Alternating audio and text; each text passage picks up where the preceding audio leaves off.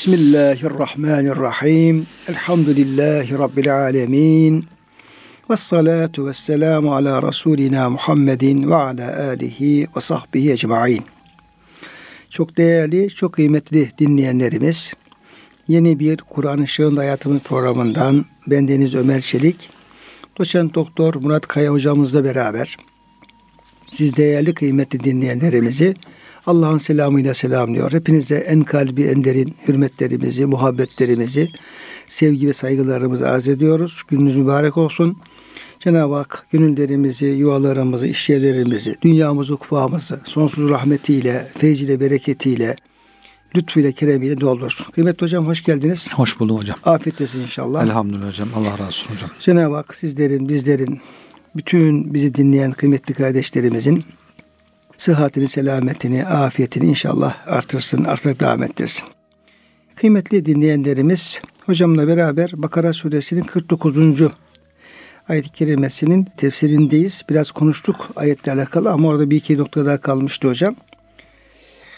Ayet-i kerimeyi tekrar hatırlayacak olursak, tabi aradan bir hafta geçiyor hocam. Hangi ayetteyiz, neredeyiz o bazen unutulabiliyor. Evet, evet hocam. Konu İsrailoğulları, işte Hz. Musa Aleyhisselam'ın doğumu sıralarındaki hocam olaylar naklediliyor. Ama oradaki olan biten hadiseler bu ayet-i kerimelerle Medine'deki onların torunları olan Yahudilere hatırlatılıyor. Yine buradan bütün herkese de Cenab-ı Hakk'ın bir kısım imtihanların olacağını, bu imtihanların hikmetleri üzerinde ayet-i kerime dersler vermiş oluyor. Ayet-i kerimemiz mealen hatırlayın ki sizi Firavun taraftarlarından kurtardık.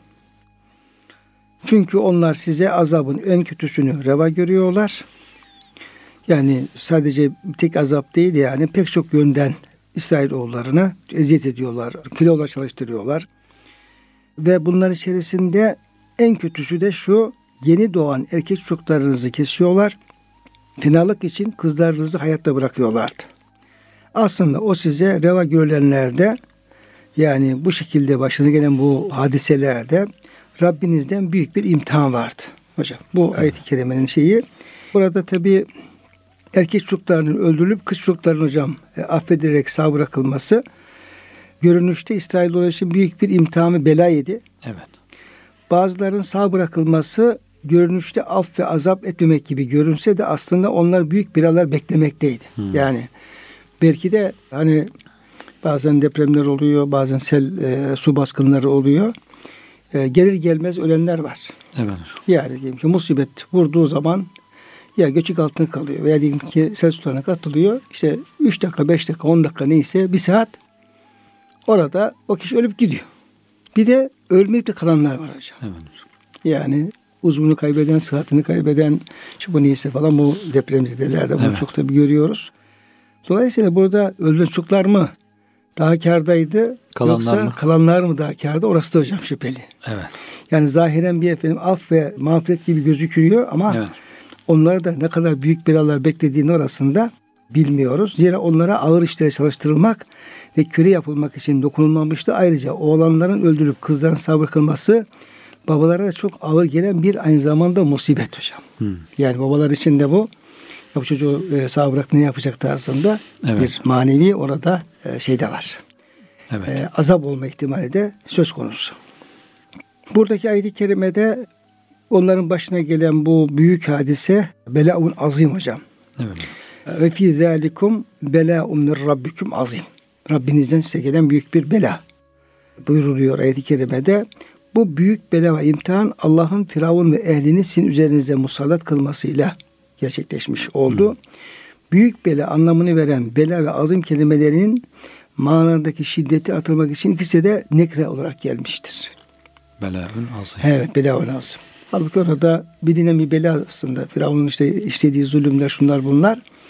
Çocukları öldürmesi, başka diğer yaptığı işkenceler biliniyor ama bu bilinen musibetlerin böyle nekra bir kelimeyle ifade edilmesi belaun şeklinde ve bunu da e, azım diye yine büyüklüğü ifade eden bir kelimeyle sıfatlanması buradaki belanın şiddetini ortaya koymuş oluyor kıymetli hocam.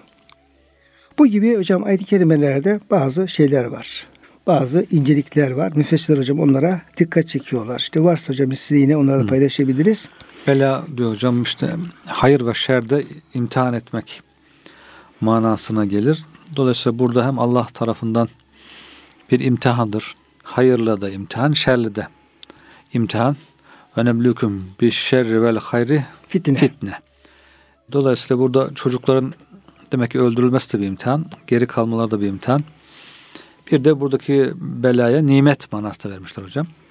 Sonra Cenab-ı Hakk'ın bütün bu sıkıntılardan sizi kurtarması da büyük bir nimettir. Yani Kur'an-ı Kerim hakikaten veciz ifadeleriyle burada olayın her veçesini anlatmış oluyor. Hem hayır tarafında bir imtihan hem şer tarafında bir imtihan söz konusu olduğunu, Allah tarafından geldiğini bu imtihanın. Sonra da ondan kurtularak büyük bir nimet geldiğini böyle kısacık bir cümleyle ifade etmiş oluyor yani. Dolayısıyla her halükarda bunları düşünüp ibret almak ve şükretmek. Peki Peygamberimizin zamanındaki insanlar yaşamadı bu olayları. Babalarının yaşadığı, babaların yaptığı iyilikler, kötülükler anlatılıyor. Diyor ki işte babalarının yaptıklarından onlar da razı oldukları için babası yanlış bir iş yaptıysa sonra gelen nesiller de bunu kabulleniyorsa o da ondan sorumludur. Ondan vazgeçmesi, o kabulden vazgeçmesi lazım. Onun yanlış olduğunu düşünmesi lazım. Dolayısıyla onun için Peygamberimizin zamanındaki ehli kitap devamlı sorgulanıyor yani. Siz tarihte şöyle yapmıştınız, şöyle söz almıştık sizden diye. Onlar yanlışları tasdik ettiği müddetçe o yanlışı kabul etmiş, yapmış gibi oluyorlar. Bir insanın normalde hayatta bir yanlış bir şey duysa diyor. İşte böyle bir rivayet de var hocam. Dünyanın öbür ucunda bir kötülük olsa, bu ucundaki bir insan ondan razı olsa o kötülüğüden sorumlu olur yapmış gibi. E, razı olduğu için. Ama dünya e, kötülüğün yanında dibinde duran bir insan razı olmaz. Kalbinden yani eliyle değiştirmek, diliyle değiştirmek gücü yetmiyorsa, kalbiyle buğz ederse ondan sorumlu olmaz buyuruluyor. Dolayısıyla kötülüklere karşı insan bugün daha zor, işimiz zor. İşte globalleşen dünyada her olayı, her hareketi haberlerde hepimiz duyuyoruz. Güzellikler duyduğumuz zaman razı olup, memnun olup dua etmek. Yanlış işler duyunca da onlara en azından kalben buğz etmek. Yani üçlü o tebliğ kademelerinde eliyle düzeltmek, eliyle gücü yetmiyorsa, diliyle, diliyle gücü yetmiyorsa kalbiyle buğz etmek de en zayıf iman en zayıf noktası. Dolayısıyla yanlış gördüğümüz şeylere en azından kalbimizle kabullenmemek, yanlış olduğunu düşünmek, düzeltilebilmesi için belki kafa yormak, düşünmek, dua etmek en azından gerektiğini buradan anlıyoruz. Dolayısıyla bu Yahudilerin atalarının yaptığı şeyler onlardan memnun oldukları için evlatlarına da soruluyor yani. Evlatlarına da hatırlatılıyor. Onlardan sakındırılıyor. Siz böyle yapmıştınız, söz tutmamıştınız diye. Dolayısıyla buradaki olayların anlatılması tarihten Yahudi tarihine olayın anlatılması aslında hedef olarak Medine'deki Yahudileri imana davet evet. için, onları şükre davet için. Hocam bazen de bir hadise zahiren bela olarak gözükebilir ama onun batırında rahmet evet. vardır. Bazen zahiren bir rahmet gözükebilir, nimet gözükebilir. Onun batında yani görünmeyen tarafında içinde bir azap Hı-hı. söz konusu olabilir. Yani bir de bu işin böyle tarafları var. Bunun hocam bir hadisi naklediliyor. Yani bir kıssa gibi, kısa bir kıssa gibi. Muhammed bin Hasan'ın arkadaşlarından Davut bin Reşit diye bir zat hocam şöyle demiş. Şurada kitaplara geçmiş. Hı.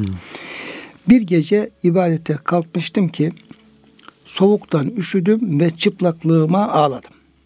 İbadete kalkmış. Şu hava çok soğukmuş. Kendini ısıtacak demek ki bir elbisesi yok. yok. Elbisesi yok.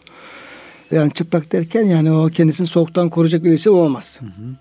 Sonra uyumuşum. Rüyamda birisi bana şöyle diyordu. Başkalarını uyuttuk, seni ise kulluk için ayağa diktik.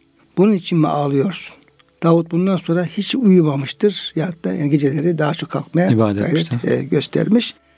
Yani orada yani soğuktan işte üşümeyecek bir elbiseyi bulamamak bile ve soğuk vesilesiyle uyanık olmak bile aslında diyor senin için bir nimet. Nimet. Niye? Uyuyamadın, ibadet ettin ama başkası da yaptı. Uyudu, ibadeti kaçırmış oldu. Sıcak yorganın altına girince evet. kalkamadı. Yani zahiren o soğuk, bela gibi gözükür, bir imtihan gibi gözükür, bir azap gibi gözükür. Ama onun neticesinde gecenin o vakti uyanık olmak gibi bir rahmeti de içinde barındırmaktadır. Yine bir rivayet Cenab-ı Allah peygamberlerinin birine şöyle vahyetmiş. Kuluma bela verdim. Belayı kaldırmam için bana dua etti. Beni duaya icabette gecikince beni şikayet etti. Dedim ki ey kulum kendisiyle sana merhamet edeceğim bir şeyden dolayı sana nasıl acıyabilirim? Dedi diyor. Evet. Yani bu vesileyle hep uyanıktın. Bana dua ediyordun. Bana hep yöneliş halindeydin. Ee, beni unutmuyordun. Allah'ım bu derdi benden al bana şifa ver diye şey yapıyordu falan böyle. Esas senin için efendim rahmet olan bir şeyi şikayet konusu yapıyorsun. Halbuki Evet. bu şikayet konusu değil. Yani bir nimet olarak bunu kabul etmen gerekirdi diye hocam bu şekilde. Bir hikmet diyelim Evet, yani. evet. Bir hikmet. Doğru bir hikmet Evet. var burada. Hani e, Eyüp Aleyhisselam'la ilgili olarak hocam bir yine rivayet anlatılır. Yani Kur'an-ı Kerim'de anlatılan kıssası var. Bir de rivayetler var. Şifa buluyor. Şifa buldu ertesi günü. Ziyarete gidiyorlar işte. Tebrik ederiz. İşte Allah sana şifa verdi. Geçmiş olsun falan diye. Eyüp Aleyhisselam ağlıyor. Diyorlar ki Allah sana şifa verdi. Gülmen lazım ağlıyorsun. O da diyor ki ya diyor hiç sormayın diyor.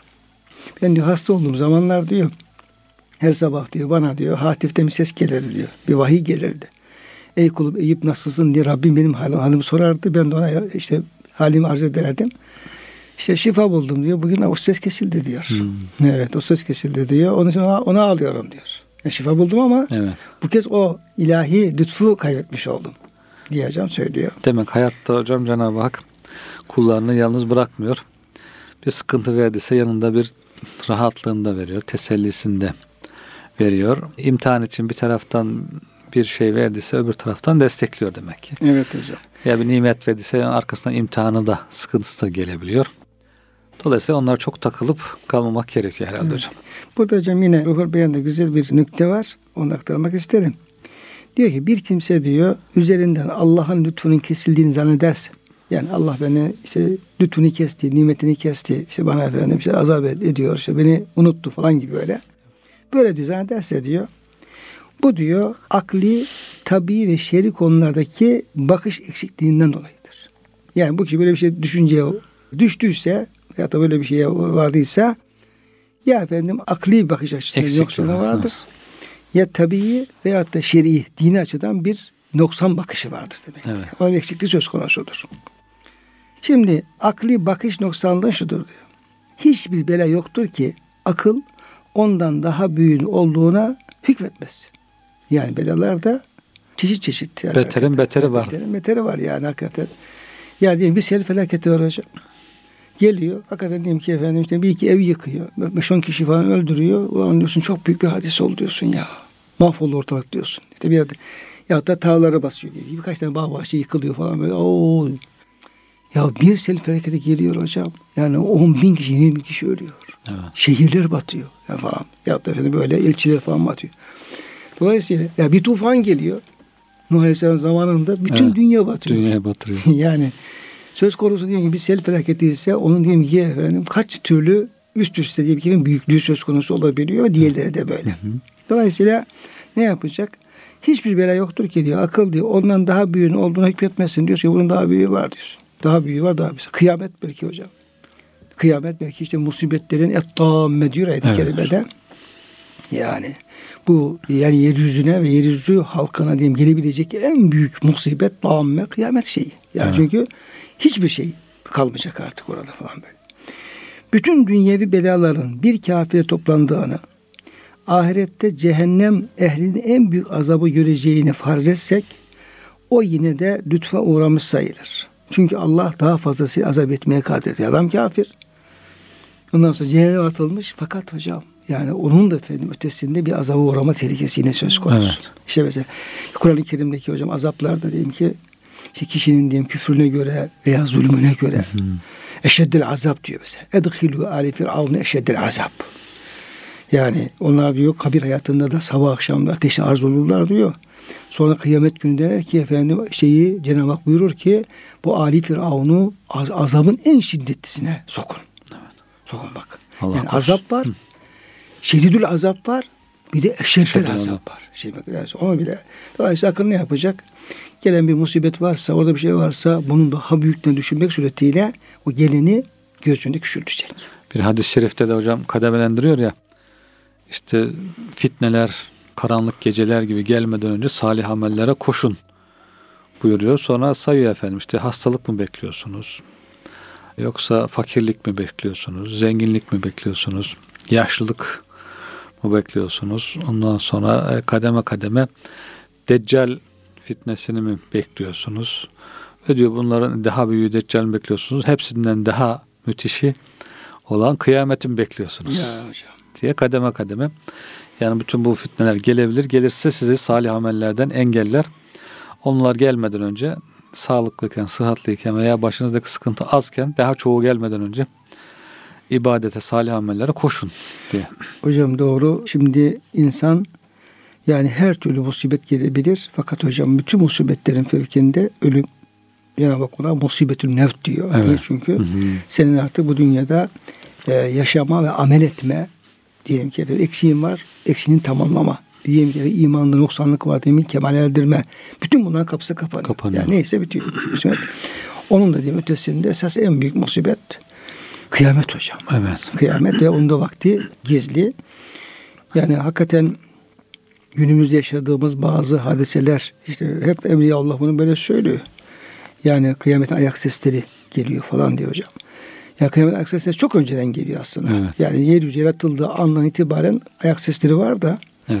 özellikle peygamberimizin gelmesi, özellikle günümüzdeki hocam yaşanan hadiseler ve günümüzde yapılan bilimsel tespitler yani yani Kur'an-ı Kerim haber verdiği kıyametin şeyinin de böyle günden güne hocam şey yapıyor. Yani evet. İyice yaklaştığını hissettiriyor. Yaklaştırıyor hocam akşam İmar Bakanımız efendim şey yapıyor televizyonda konuşuyor.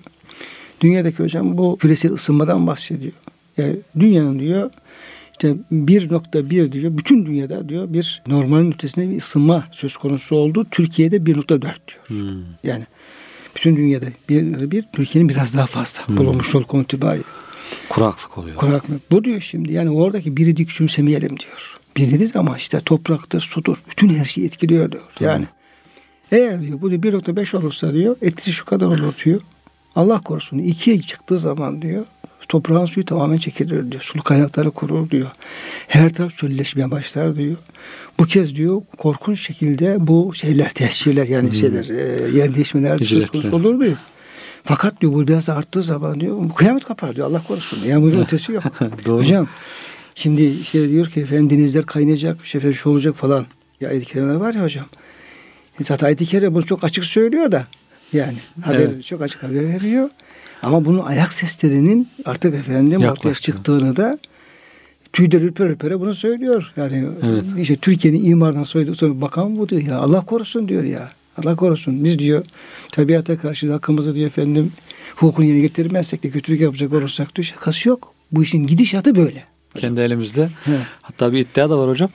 Bu yeraltı sularını çekiyoruz devamlı. İşte kuyularla, artezyen kuyularla, sondajlarla falan.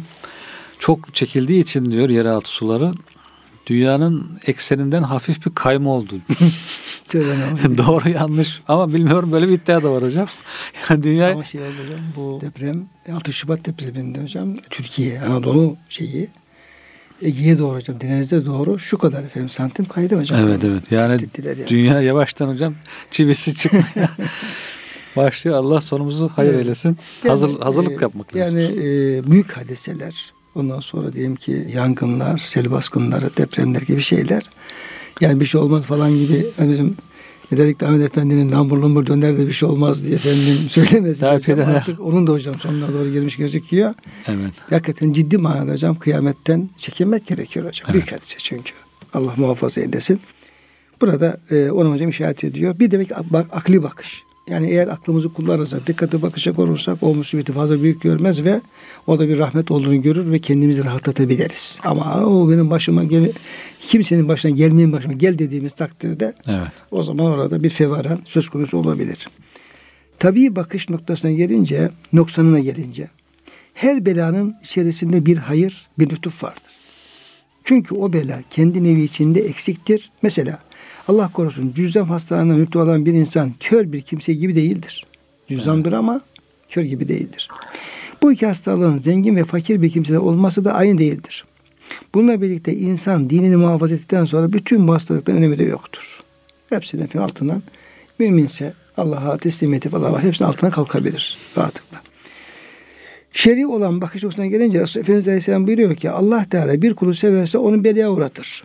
Kul belaya sabreder, rıza gösterirse Allah onu seçip tercih ettiği kullarından eyler. Beyhaki'deki hocam bir şeymiş. Allah belanın elemini azaltmak için imtihan edenin kendisi olduğunu bildirmiştir. Hmm. Bir daha diyor ben ben imtihan ben ederim. Ve nusu ben diye. Ve nevlüvennekim diyor. Evet. Ve nevlüvennekim. Bu desek ya bu benimle alakası yok işte efendim işte dağdan taştan. Siz birbirinize eziyet ediyorsunuz. Ediyor dese. Evet. O zaman ne olur? İnsan daha ama imtihan eden kişi Allah ise, veren Allah ise, Allah'ın Rabbimiz ise o zaman ona teslim olmak çok daha kolay. Çünkü yani evet. Allah her şeyin sahibi olduğu için ve ona teslimiyette en güzel bir hal olduğu için bu belanın şiirinde e, azaltır. Şu itibarla ki Allah'ın bütün fiilleri güzeldir ve veya Allah seni güzel işleri yapmaya alıştırmıştır. Gibi hocam böyle.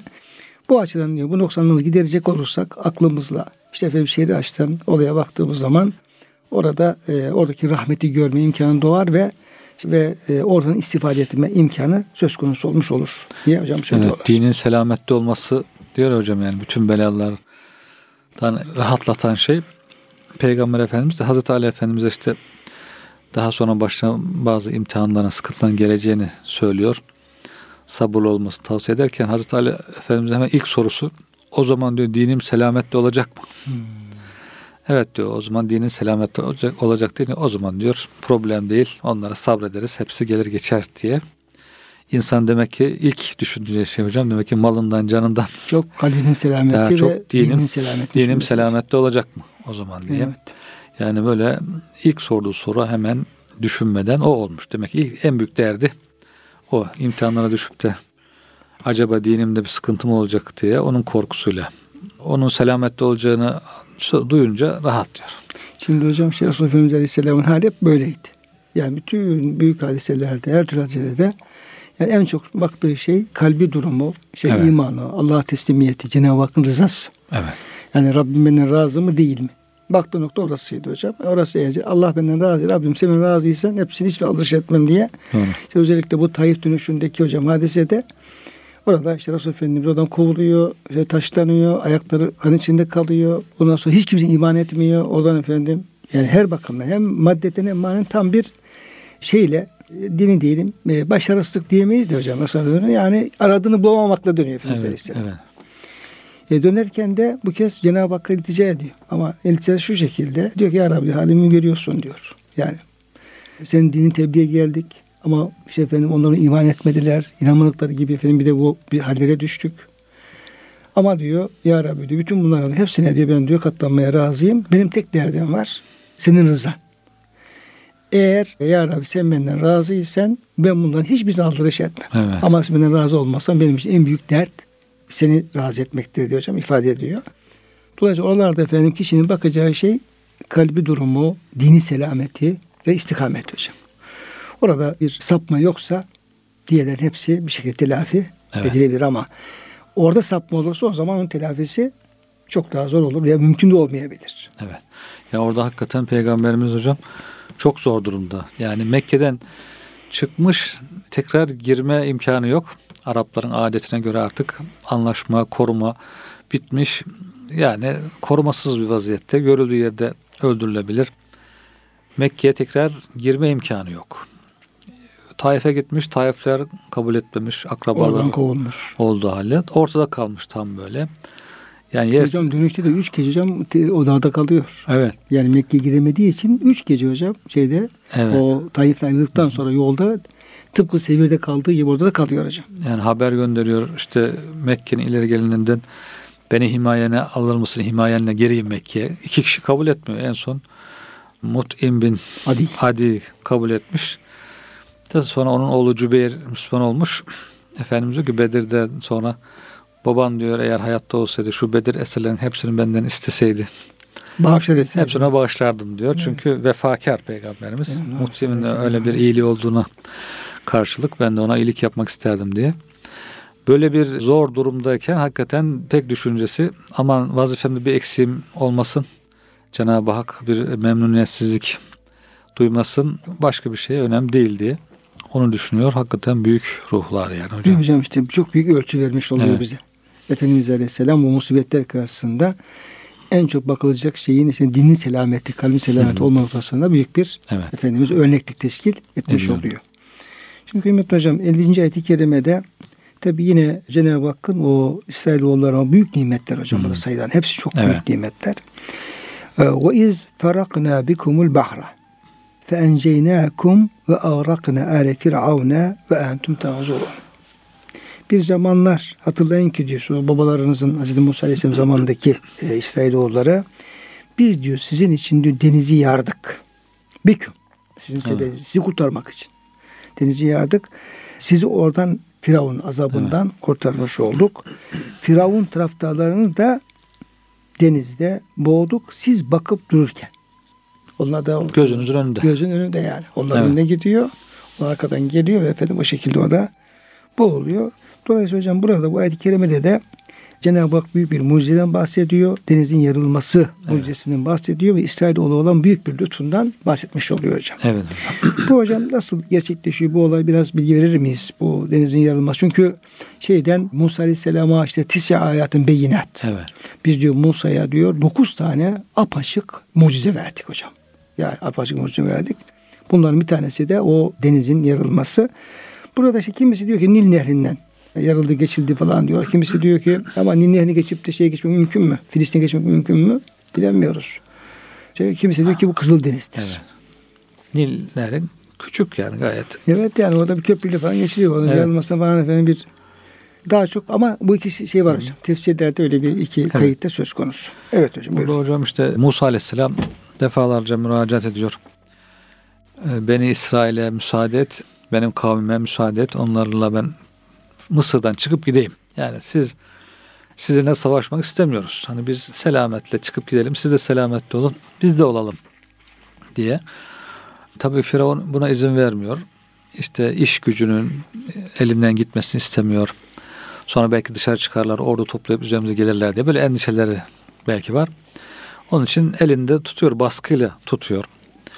Musa Aleyhisselam mucize gösteriyor. İşte mucize gösterince e, tamam göndereceğim diyor. Veya başlarına bir hastalıklar, belalar gelince Cenab-ı Hakk'ın gönderdiği sıkıntılar. Hazreti Musa'ya müracaat ediyor. Rabbine dua et. Eğer bu bizim başımızdan bu bela giderse işte ben İsrail'e izin vereceğim, göndereceğim gibi. Ama bir türlü izin vermiyor. Sonunda Cenab-ı Hakk'ın da emriyle bir gece sessizce Hazreti Musa organize edip Beni İsrail'i çıkarıyor e, Mısır'dan Filistin'e doğru giderken işte haber alıyor. Firavun hemen büyük bir ordu toplayarak peşlerine takılıyor. Tam onlar denize vardığı anda hocam yani büyük lütuflar da hakikaten kolay gelmiyor yani. Öyle bir an yaşanıyor ki Lemma tera el cem'ani kâle ashabu Musa inna lemudrakun. ah yetişti der diyor. Yani Önümüz, ön taraf deniz hocam. arkadası Arka taraf Firavun. Belki işte efendim şu kadar bin ordusuyla deniz gibi bir ordu. deniz gibi o ordu ve deniz. Deniz ikisinin arasında Diyorlar ki Musa mahvolduk. Evet. İşte şimdi mahvolduk diyorlar hocam. kızıyorlar da senin yüzünden oldu. İşte biz da yine iyi kötü yaşıyorduk. Yaşıyoruz. Tabii Şimdi bittik yani. Şimdi, Şimdi hocam şeyle komünizm sisteminde iyiydik, yaşıyorduk, kurtulduk, ne olduk bize diyenler gibi. Şimdi öyle bir serzeniş de başlıyor falan ama hakikaten Hazreti, Mu- Hazreti Musa için de büyük bir imtihan. İnsanlar için de büyük bir imtihan.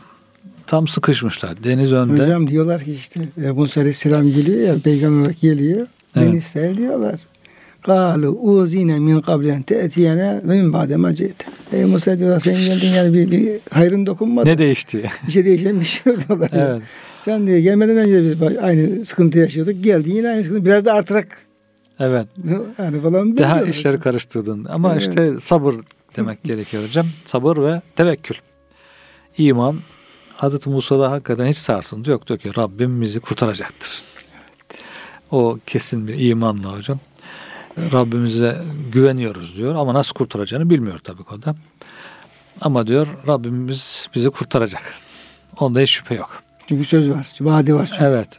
Dolayısıyla Allah Teala o zaman Hazreti Musa'ya asan ile denize vur emredince e, deniz ikiye ayrılıyor.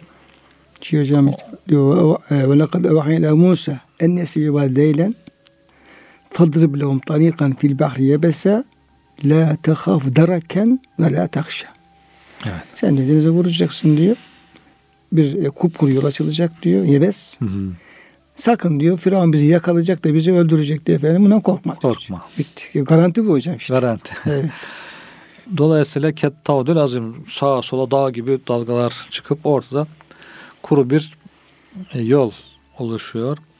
Bazı rivayetlerde gerçi bu işte 12 yol açıldı her kabile bir yoldan gidiyordu falan diye artık Allahu alem Şimdi biraz tabii şey hocam. se- senaryo tarafı senaryo tarafı olabilir. Yani Olabilir. ayette o şekilde bir 12 yol şeyi hocam geçmiyor. Yo, evet. Ama olabilir olur. Yani Evet. o otoban açan Cenab-ı Hak onu 2 12 efendim şeritli de yapabilir hocam. Heh, şeritli olur belki. Çünkü ayetteki ifade hocam hani sağlı solu dağ gibi suların Tabii tabii. çekildiğini gösterdiğine göre tek bir yol gibi belki o yolun Evet.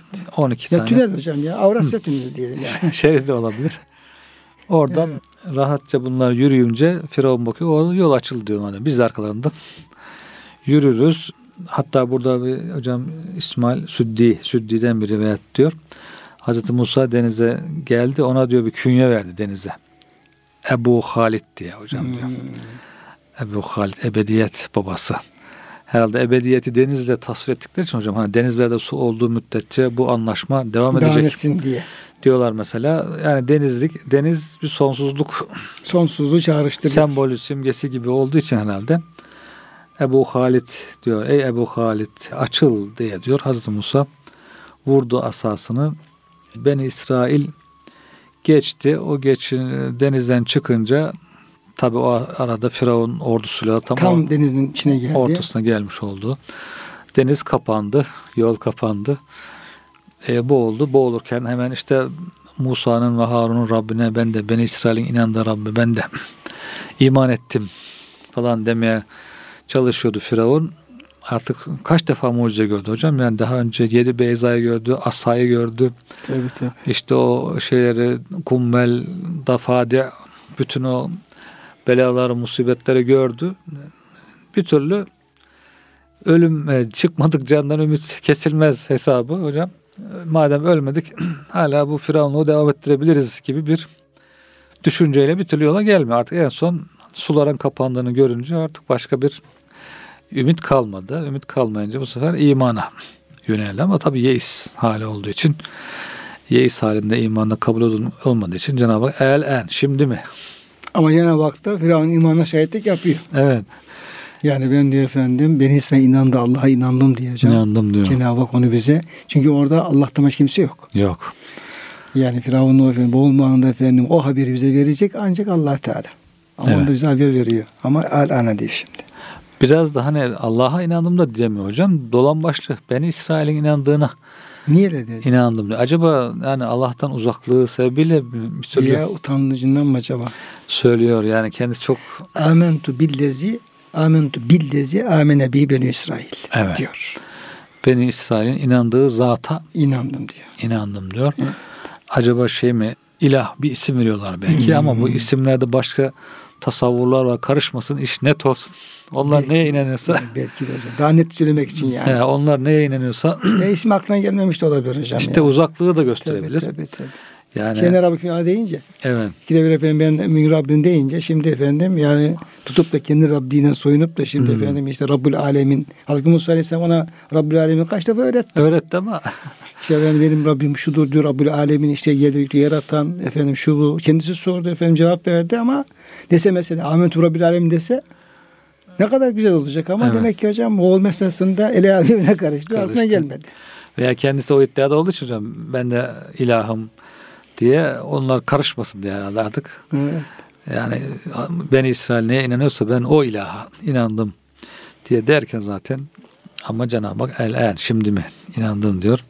Fakat asayta gablu daha önce isyan etmiştin. Ve künte minel mufsidin. He.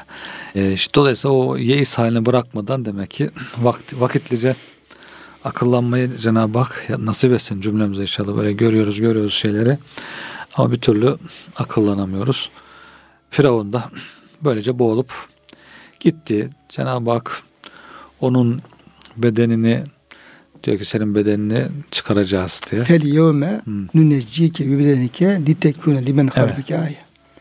Evet senden sonrakilere He, senden sonrakilere bir ibret olasın. ibret olsun diye senin bedenini kurtaracağız. hocam. Kurtaracağız. diye. Hatta hocam ben e, Kurtubi'den bir e, bilgi hocam aktarmak istiyorum. İsrailoğulları diyor kendileri kurtulup Firavun'un boğulmasından sonra dediler ki Ey Musa biz Firavun'un boğulduğuna pek emin olamadık. Bunun üzerine Allah emretti de deniz Firavun'u dışarı attı onu gözleri gördüler. Evet. Bir tefsir bilgisi. Bu daha sağlam görünüyor hocam. Hani bugün dönüyor ya işte 3000 sene sonra denizden çıktı.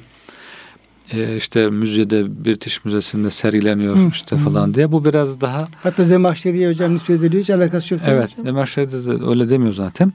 Bu zayıf kalıyor. O tür bedenler orada, o civarda çıkan çok beden varmış zaten. Bir Hı. tane Firavun değil.